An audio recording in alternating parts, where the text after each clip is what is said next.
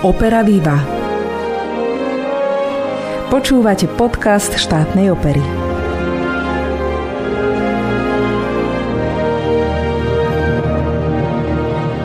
Milí poslucháči, vitajte pri počúvaní nášho pravidelného operného vysielania. Máme tu nový rok 2024, čo v prostredí divadla znamená, že sa nachádzame v polovici umeleckej sezóny. No a tá aktuálna je jubilejná 65. Od septembra vám prinášame podcasty, ktoré súvisia s históriou štátnej opery a našimi hostiami sú osobnosti, ktoré sa v rôznych oblastiach podielali na činnosti nášho divadla.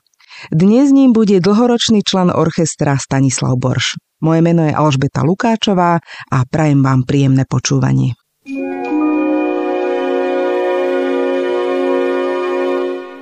Pri mikrofóne vítam pána Stanislava Borša, ktorý roky patril k stáliciam orchestra štátnej opery. Dobrý deň, vítajte. Ďakujem. Pán Borš, vy ste ako klarinetista v našom orchestri zažili niekoľko generácií hudobníkov aj dirigentov. Koľko rokov ste tu vlastne pôsobili? Máte to spočítané? Začínal som v 67.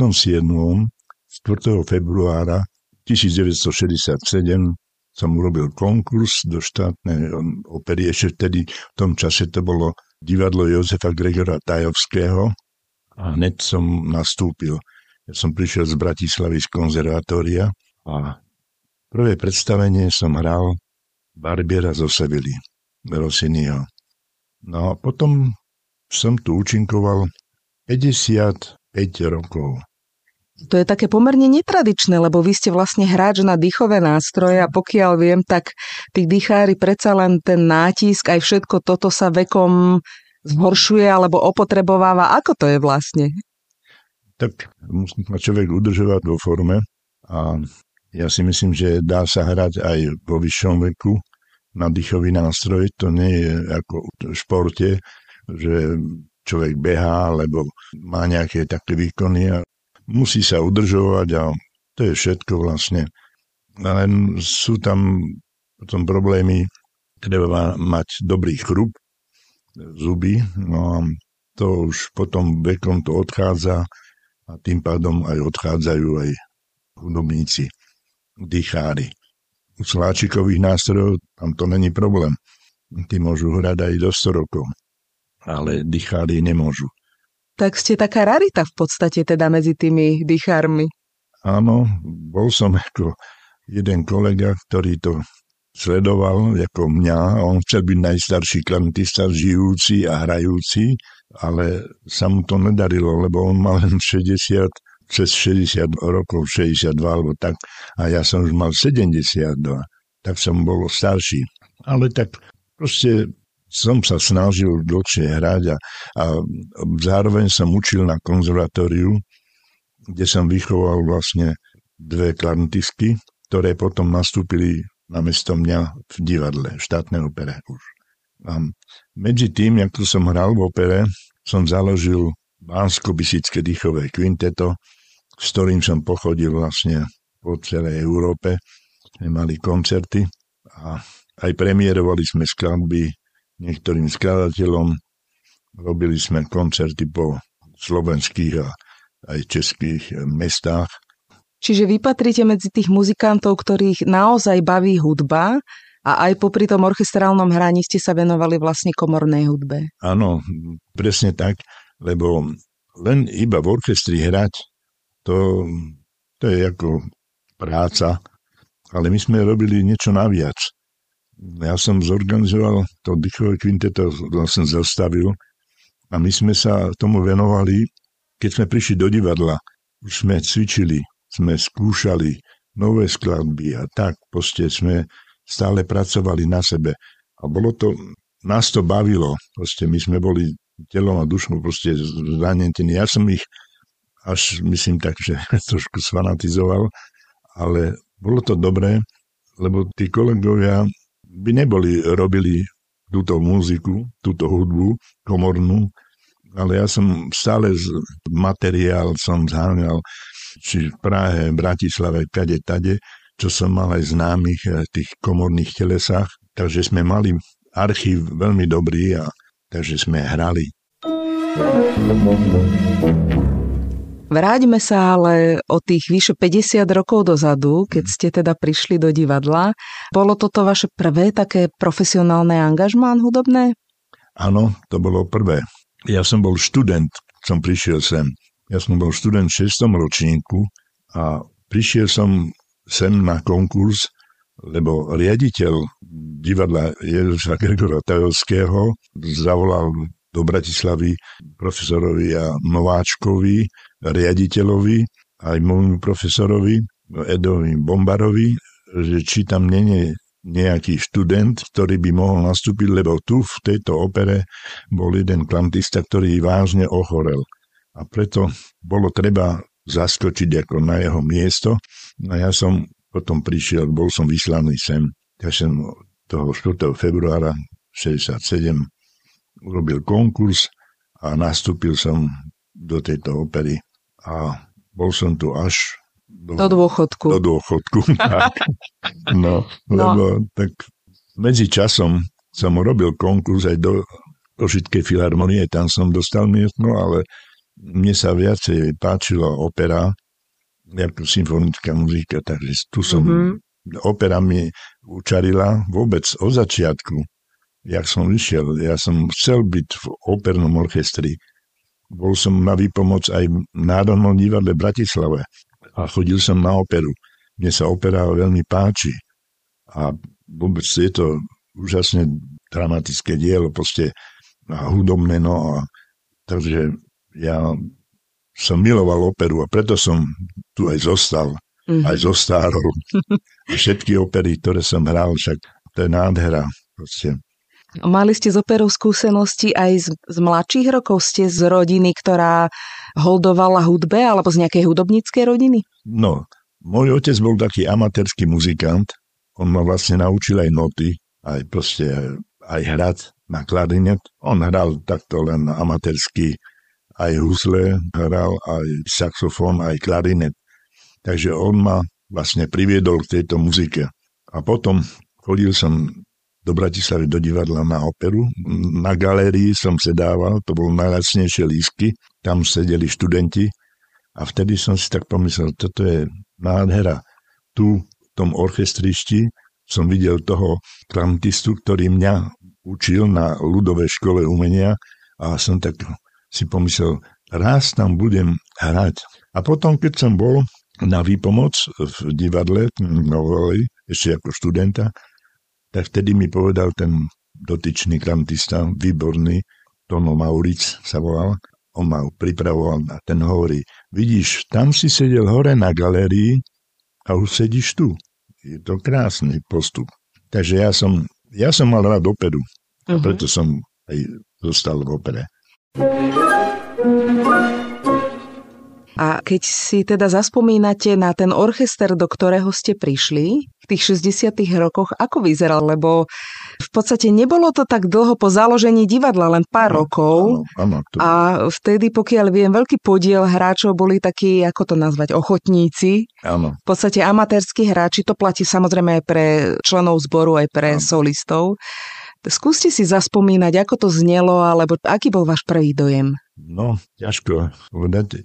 Ináč, to boli muzikanti, ktorí chceli hrať a, a robili to s, s láskou. Oni proste boli ako, oni to nepodceňovali, ale a nehrali špatne. To nemôžem povedať, že by boli, to bol orchester z nejaký, len taký, akože pozbieraný. A oni to boli väčšinou hráči, ktorí hrali v sluku. A oni odtiaľ prišli, keď sa založila opera, tak prišli zo sluku a potom sa postupne sa rozvíjali a sa to zlepšovalo. Ja si myslím, že to boli muzikanti, ktorí, ktorí to chceli robiť. Oni prišli sem s tým, že chcú tú operu robiť a nie, že len kvôli peniazom, že by, že by mali miesto. Oni v tom sluku mohli kľudne ďalej zostať, lebo chodili po svete. A potom niektorí prišli, čo boli skade, tade proste z divadiel, aj z Prešova. No, ale ten orchester nebol zlý. Dobre sa hralo. Ja si myslím, že bol to aj dobrý kolektív a aj dobré, dobré výkony boli. Ja si myslím, že tá opera v tom čase išla hore. A postupne aj dirigenti prichádzali Takže ja som prišiel do divadla, vtedy bol šéf, dirigent pán Buranovský. Veľká osobnosť. Veľká osobnosť, no. A potom ešte druhý dirigent bol Vojto Javora, vynikajúci muzikant, ktorý mňa naučili veľa vecí, ako ste sola zahrať, čo treba, tak proste, oni sa venovali hráčom. To nebolo tak, že len však hrajte si ako chcete, ale nie, oni sa venovali. Pán Javora mi niektoré sola vysvetlil a povedal, že celý ten skladateľ, alebo že prečo ten klarnet takto má hrať, napríklad solo v Traviate, to je nádherné, že tam tá violeta proste má problémy a ten klarnet to vlastne musí vyjadriť takým plačom. Proste. Mm-hmm. No. Mm-hmm. Potom v Toska, Aria Cavarossiho, tam je klarnet. No. No, takže ja som sa hodne naučil pri tých dirigentoch, ktorí, tak počúval som nahrávky, ale už boli, jak vtedy sa dalo už niečo pozrieť, ale nebolo tak, ako, že, ako teraz, že máte nahrávky všade, kde chcete si zoženete, ale vtedy boli len platne a gramafónové a to bolo všetko a väčšinou tí dirigenti museli vás naučiť a, a boli to dobrí dirigenti a ja mám dobré spomienky na nich.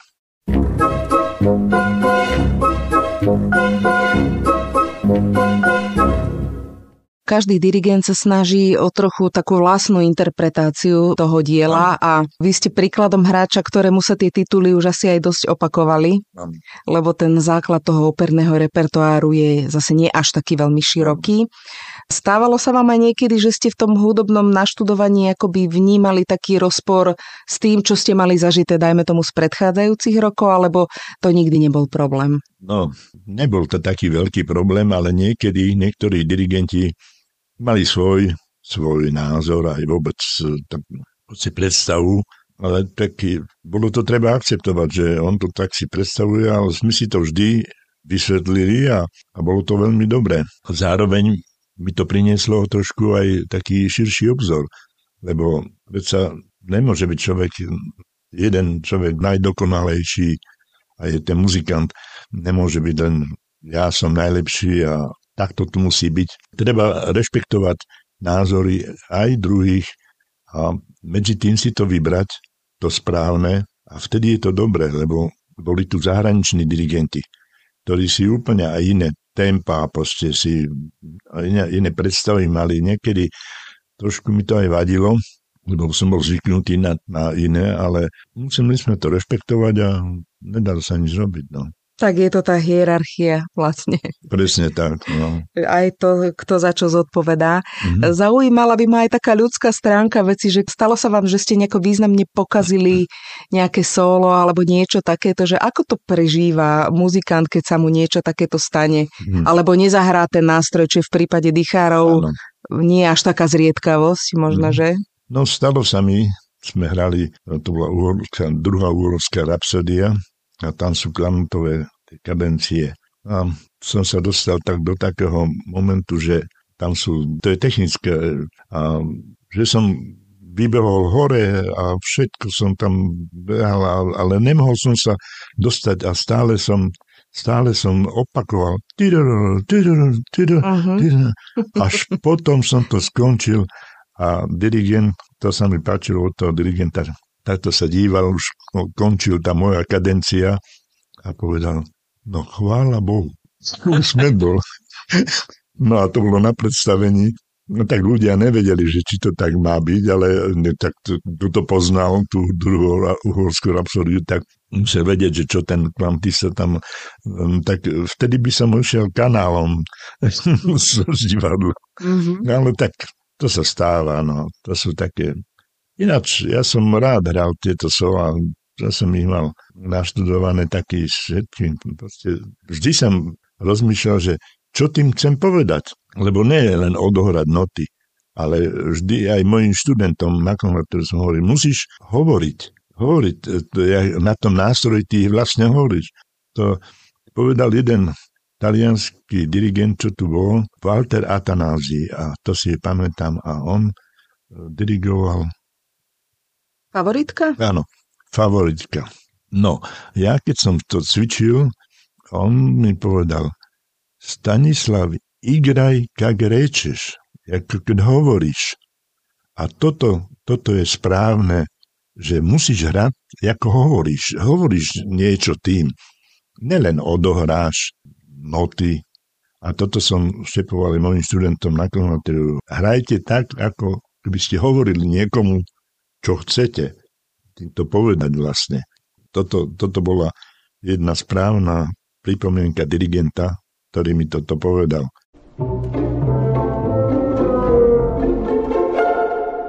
Ešte by ma zaujímalo k tomu orchestru, lebo vy sa prispôsobujete nielen jeden druhému v orchestri, mm-hmm. ale vlastne významní sú tam aj tí solisti a t- t- ten zbor.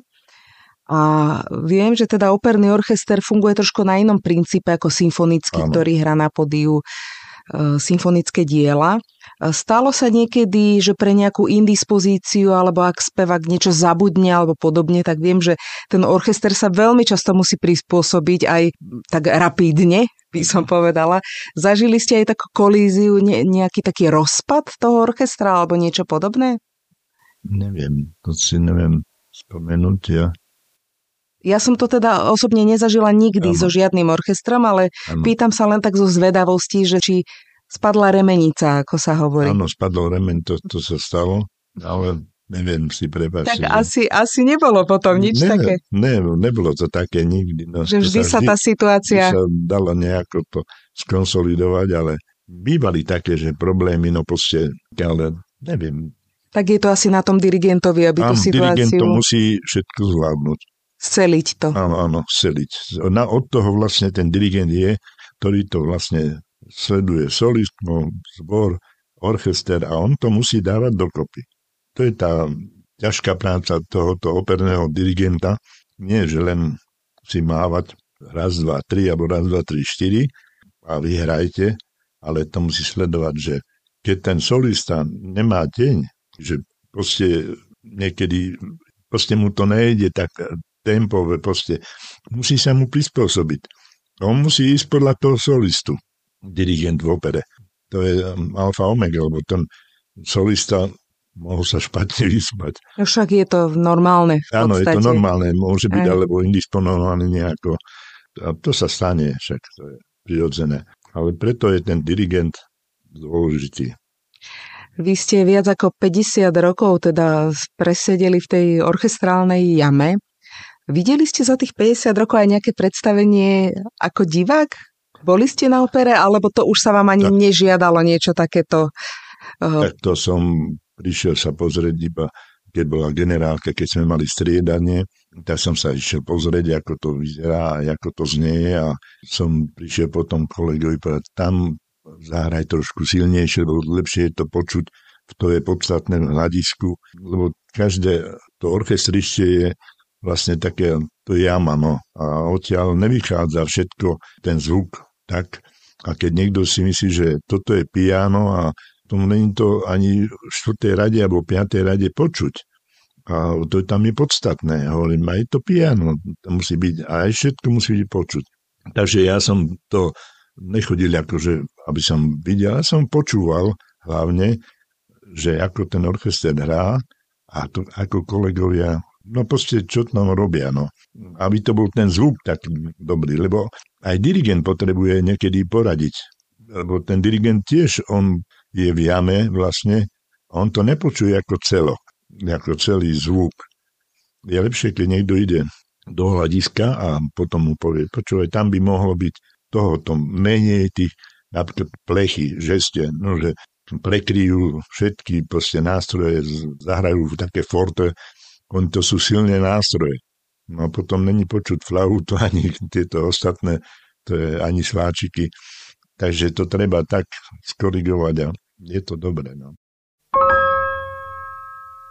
Z toho obrovského množstva titulov, ktoré ste mali možnosť hrať, máte nejaké také, ktoré máte rád z tej opernej tvorby? Čo ste tak e, rád hrávali? Čo som rád hrával? Učinil. Uh-huh. Veristické diela. Áno. Uh-huh. Verdiho, no, Toska, to bola moja srdečná záležitosť. bohéma. Nádherné. Potom Verdiho, však to je všetko krásne, keď zoberete. Tak ja som rád hral, no, tieto opery. Tieto súčasné opery už to už mi tak nešlo. Mm, čiže... Ne, nešlo mi to do, pod kožu, hej? Pod kožu, presne tak, lebo no, niektoré boli dobré, ale väčšinou som mal rád tieto opery. Čiže taká romantická muzika áno, v podstate. Áno. Lebo tam ten kladmen bol pekne písaný. Napríklad sa mi páčil aj Rossiniho. To boli také prskavky. Barber zo Sevedy. Hm, to boli nádherné. To sú spomienky na to. Ani sa vám to nikdy ako neprejedli, tie diela? Lebo niektoré naozaj sa reprizovali niekoľko desiatok krát. Hm. Ja som mohol hrať to aj stokrát. Nevadilo. Niektoré, niektoré opery som hral dosť, možno 40 aj 50 krát, ale rôzne naštudovanie, alebo však za tie roky to bolo raz, potom zase za 5 rokov zase... Traviat ste asi hrali dosť. Áno, no traviaty, tak to som hral neskutočne veľa. No a to nikdy sa mi to nejako nespriečilo, alebo proste, že, že znekutilo, alebo také. Lebo to je krásna muzika. No, že to funguje vlastne, áno, tá hudba. Ja som strašne mal rád to. To bolo nádhera, no. Kde dobrí solisti. Hlavne, keď tu spievali, však tu bola Edita Gruberová, tu ste zažili?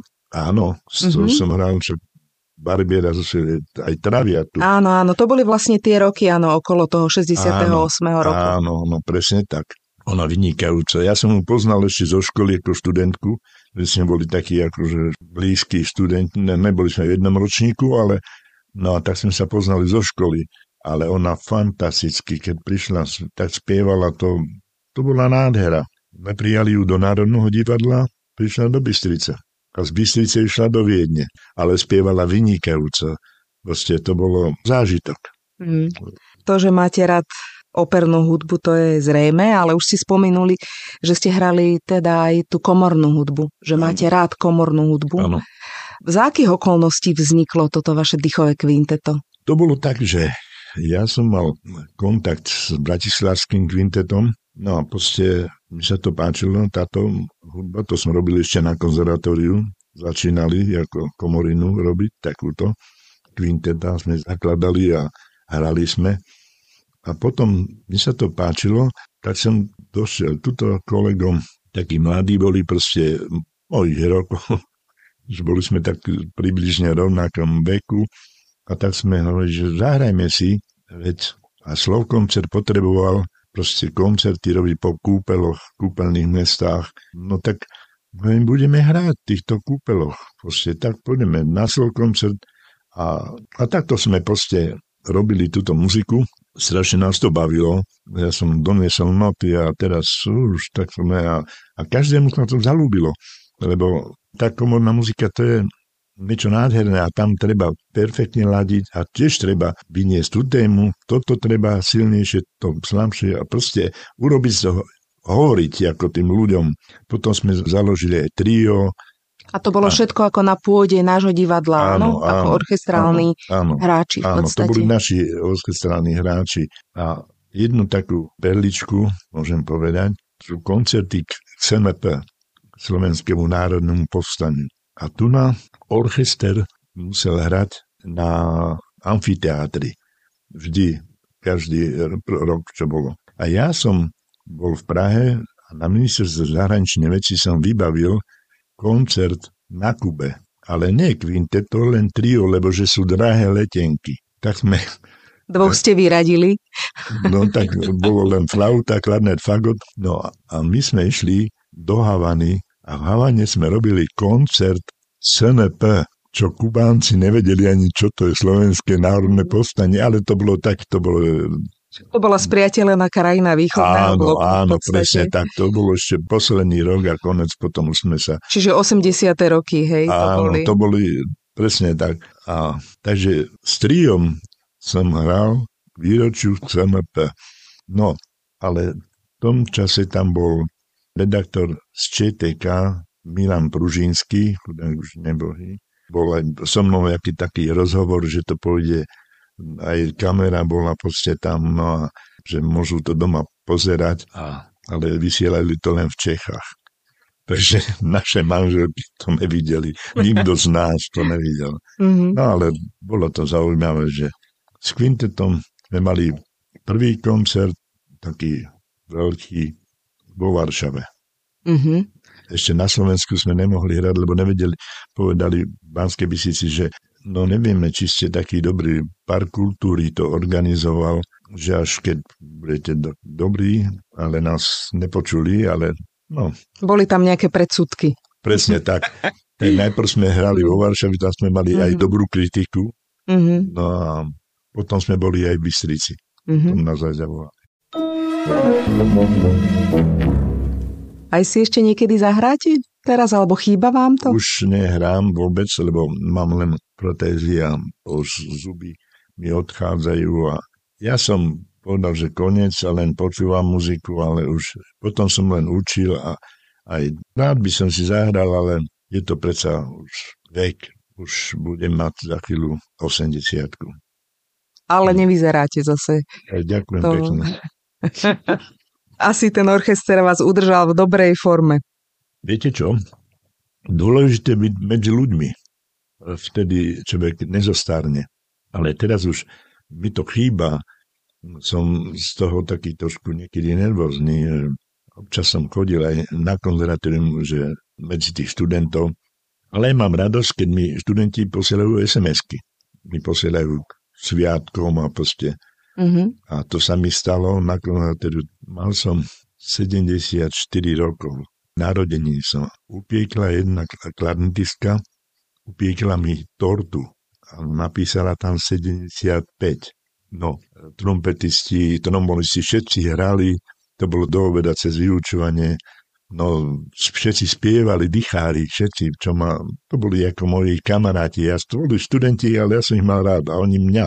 No a všetci tam sme akože oslavovali narodení a teraz ja ďakujem veľmi pekne, že ste mi zahrali, lebo tam nikomu nikdy nehrali, len my tam vyhrávali a, a teraz ja hovorím, ja ďakujem aj za tortu, ale musím povedať tej študentke, ale ja mám 74 dneska, čiže 75 a tí všetci na ňu.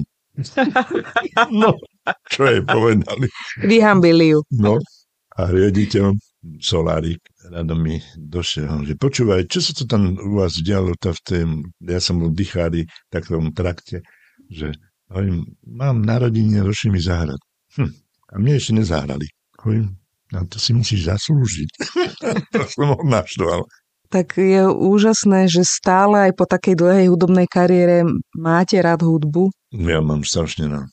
To z toho cítiť a že je to teda niečo, ano. čo sa nedá prejesť, ako keby, čo, čoho sa človek nevie nasýtiť vlastne. Ano. Tak v tomto zmysle ste inšpiráciou pre nás všetkých. No, vám poviem tak, že ja nechodím akože po krčmách a tak, ale občas som išiel na pivo, tam na Králíkoch, tam ten, čo to obsluhuje, taký mládenec, čo je, tak ten vie, že som muzikant a sa ma pýtal, že jakú muziku mám rád. Hovorím, tak čo ja viem, opernú Pavarottiho napríklad, čo spieva všetko. On spieva tam toto, toto, toto, toto, no, má repertoár. Prišiel som tam, neviem kedy, proste raz, tak po dlhej dobe, jak ma zbadal, na stene premietal, ne, on to zohnal a tak Pavarotti normálne v králickej krčme to všetci kúkali, čo sa ten zblázni. A on povedal, ticho, pozerajte. A Pavarotti hľadávali elúčované ale Proste, no. Takže aj na králikoch sú... vysoká kultúra. Áno. Tak ja som taký bláznený do tohoto. ja mám rád muziku aj takú, aj takú. Proste, ale opera, to je jednička. Pán Bož, veľmi pekne ďakujem za rozhovor a teda prajem ešte veľa radostí z muziky, aj keď možno pasívnejší a samozrejme u nás ste vždy vítaní, lebo tu ste doma. Takže ďakujem pekne, že ste prišli a všetko dobré do nového roku. Ja ďakujem.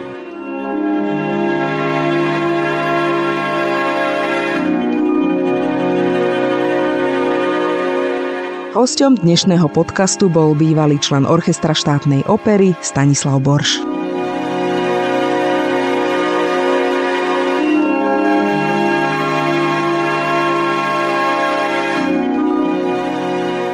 No a poďme k programu na najbližšie dni. Mám pre vás dva typy. V sobotu 13. januára môžete zaviť romantiku umocnenú podmanivou hudbou Piotra Iliča Čajkovského.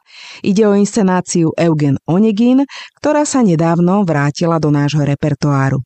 Tento veľmi úspešný titul bude dirigovať Igor Bula, no a dielo režíne pripravila ruská režisérka Anna Osipenko so svojím tímom.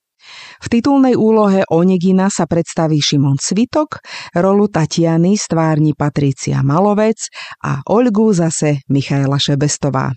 Trojicu doplní Peter Berger ako Lenský. Ak žijete v Bojniciach alebo v okolí, mám pre vás dobrú správu.